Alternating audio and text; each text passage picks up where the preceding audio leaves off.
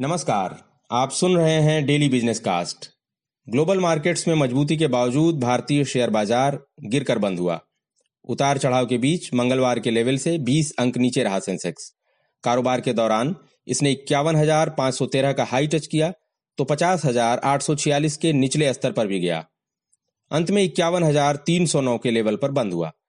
Nifty भी flat रहा, तीन अंकों की गिरावट के साथ पंद्रह हज़ार एक सौ छह पर बंद हुआ। बाज़ार खुला तो तेज़ी के साथ, लेकिन फिर नरमी आ गई।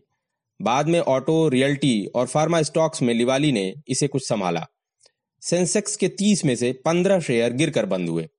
HDFC bank, Infosys, Bharti Airtel, LNT और एक्सिस बैंक जैसे शेयरों में गिरावट रही। वहीं बजाज फिनसर्व और महिंद्रा एंड महिंद्रा में करीब ढाई ढाई फ़ीसदी की मजबूती दिखी।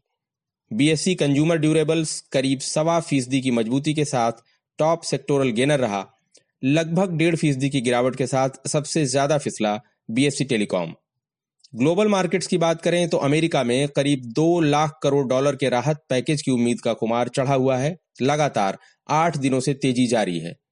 एशियाई और यूरोपीय बाजारों में मजबूती दिखी। अमेरिकी बाज़ार के भी चढ़कर खुलने का संकेत दे रहे हैं फ्यूचर्स डेटा मार्केट रिपोर्ट में अभी इतना ही अब बारी है आज की कुछ बड़ी खबरों की। देश के 12 बड़े बंदरगाहों को ऑटोनॉमी देने का बिल संसद में pass. Ports shipping and waterways minister Mansukh Mandaviya ने कहा, इससे बंदरगाहों का कामकाज बेहतर होगा। विपक्ष ने कहा, कुछ बड़े कॉरपोरेट हाउसेज को होगा फ़ायदा। मंत्री ने किया इनकार, कहा, निजीकरण नहीं है इस बिल का मकसद। दिसंबर तिमाही में आयशर मोटर्स का कंसोलिडेटेड नेट प्रॉफिट पिछले फाइनेंशियल ईयर की इसी तिमाही के मुकाबले करीब सात फ़ीसदी बढ़ा। 533 करोड़ रुपए रहा आंकड़ा। रॉयल एनफील्ड सेगमेंट ने दिया सहारा। बैंक ऑफ़ इंडिया ने भी जारी किया तिमाही नतीजा। दिसंबर तिमाही में नेट प्रॉफिट पाँच गुना से ज़्यादा बढ़कर 541 करोड़। एनपीए का लेवल दिए गए कुल कर्ज के सवा तेरह फ़ीसदी पर रहा। साल भर पहले किसी तिमाही में यह सोलह फ़ीसदी से ज़्यादा था। स्पाइस जेट को दिसंबर तिमाही में सत्तावन करोड़ रुपए का घाटा, पिछले वित्त वर्ष की इसी तिमाही में हुआ था सतहत्तर करोड़ का लॉस कंपनी ने कहा, मौजूदा वित्त वर्ष की दूसरी तिमाही के मुकाबले भी दिखा सुधार. दूसरी तिमाही में हुआ था 112 करोड़ रुपए का घाटा. Agro chemical technology company India Pesticides लाएगी 800 करोड़ रुपए का आईपीओ. सेबी के पास जमा किए पेपर. कई तरह के खरपतवार नाशक और कीटनाशक बनाने में काम आते हैं इसके उत्पाद। अपने सेगमेंट में दुनिया की पाँच बड़ी कंपनियों में शामिल है इंडिया पेस्टिसाइड्स। अब चलते हैं अपने मार्केट एक्सपर्ट की ओर। आज हमारे साथ हैं नितिन केडिया जो केडिया फिनकार्प के फाउंडर हैं। स्वागत है नितिन जी आपका।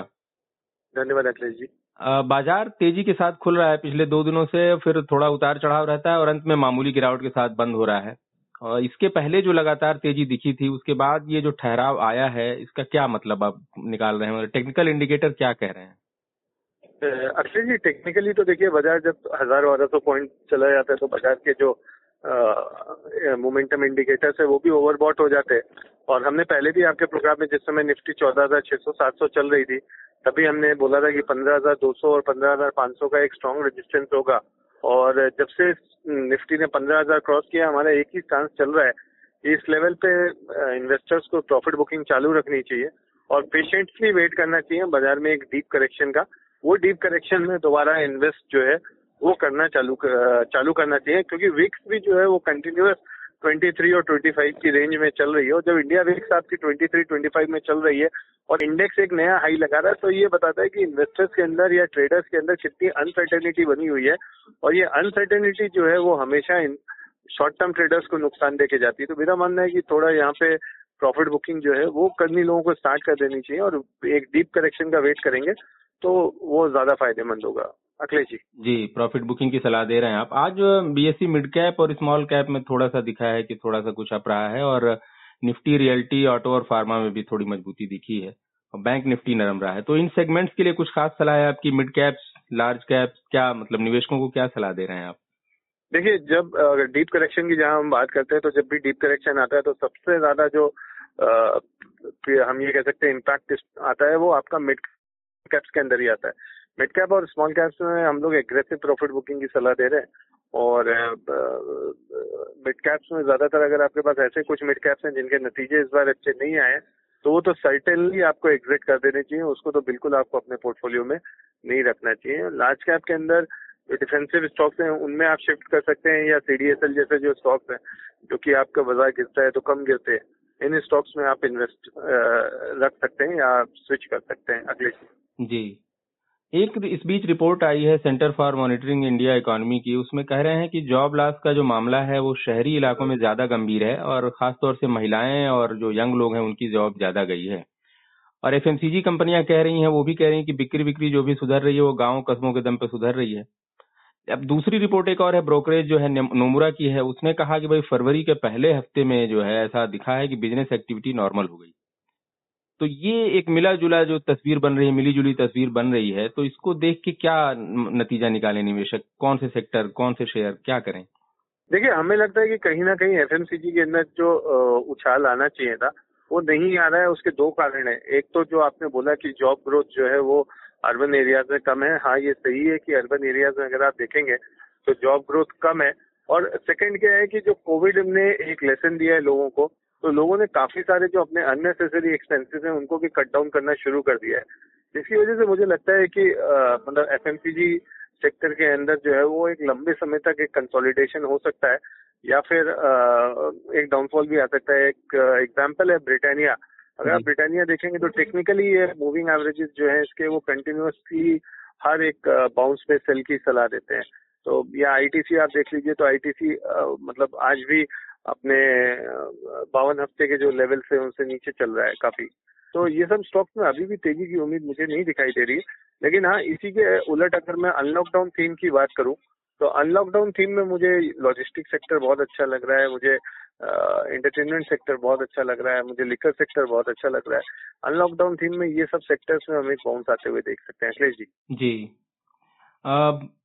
कल के लिए या फिर आगे आने वाले जो दिन हैं उनके लिए आप कोई सलाह देना चाहेंगे किन सेक्टरों या किन शेयरों पर नज़र रखनी चाहिए निवेशकों को? देखिए जो डिफेंसिव स्टॉक्स हैं जैसे सीडीएसएल हो गया आपका या बॉम्बे स्टॉक एक्सचेंज हो गया या फिर मान लीजिए फार्मा सेक्टर हो गया इनमें आप निवेशित रह सकते हैं। मुझे लगता है कहीं ना कहीं एक आईटी इंडेक्स में जो है वो एक प्रॉफिट बुकिंग का टाइम आ गया है, क्योंकि काफ़ी समय से बात हो रही थी आईटी एक्सपेंशन आईटी एक्सपेंशन पर जब कंपनी से हमारी बात हो रही है तो बात ये निकल के सामने आ रही है कि जितना उन्होंने, उनको आईटी में स्पेंड करना था लास्ट ईयर में कंपनीज़ ने उससे ज़्यादा स्पेंड किया है। तो कहीं ना कहीं over the period of time IT expenses में कमी आते हुए दिख सकती है जैसे जैसे लॉकडाउन की थीम जो है वो अनपैक अनपैक होती है। तो कहीं आप इस समय आईटी वगैरह से निकल के अगर पब्लिक सेक्टर बैंक में जाएँगे जैसे यूनियन बैंक हो गया पंजाब नेशनल बैंक हो गया बैंक ऑफ़ बड़ौदा हो गया तो ये सारे स्टॉक्स एक अच्छा रिटर्न आगे आने वाले टाइम पे देंगे। जी। अखिलेश जी। अच्छा आपका जो कोर है गोल्ड और क्रूड के लिए आप क्या कहना चाहेंगे? क्या स्ट्रेटजी होनी चाहिए? देखिए क्रूड में आज शाम को इन्वेंट्री आने वाली है। ओवरऑल टेक्निकल इंडिकेटर्स पॉजिटिव है और ओपेक ने जो प्रोडक्शन कट किया है वो भी क्रूड के लिए पॉजिटिव है।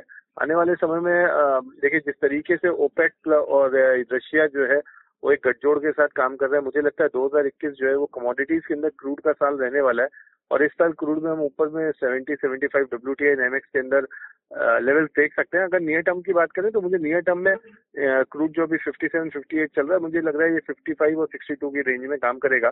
और जो लोग अल्ट्रा शॉर्ट टर्म के लिए ट्रेड करना चाहते हैं वो इंडिया में एमसीएक्स के ऊपर क्रूड को फोर्टी सिक्स फिफ्टी तक की डिप पे जो है सॉरी फोर्टी वन फिफ्टी तक की ड्रिप पे बाय कर सकते हैं। प्रोबेबली नियर टर्म में उनको फोर फोर टू ज़ीरो तक के टारगेट्स मिल सकते हैं।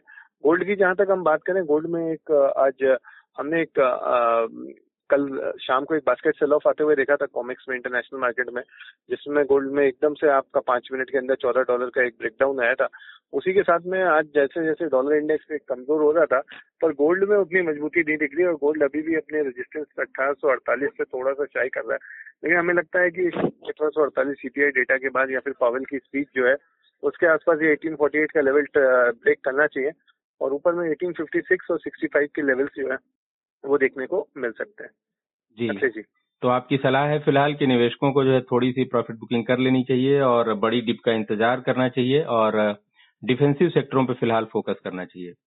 जी। इसी के साथ एक डिस्क्लेमर है जी जो स्टॉक्स और जो पोजीशन हमने डिस्कस करी है ज़रूर। वो हमारे कुछ क्लाइंट्स के और हमारे पर्सनल अकाउंट्स में भी है। अच्छा अच्छा। धन्यवाद नितिन जी विस्तार से जानकारी देने के लिए। तो ये था आज का डेली बिज़नेस कास्ट, जिसे आप सुन रहे थे अपने साथी अखिलेश के साथ। बने रहिए नवभारत गोल्ड पर। धन्यवाद।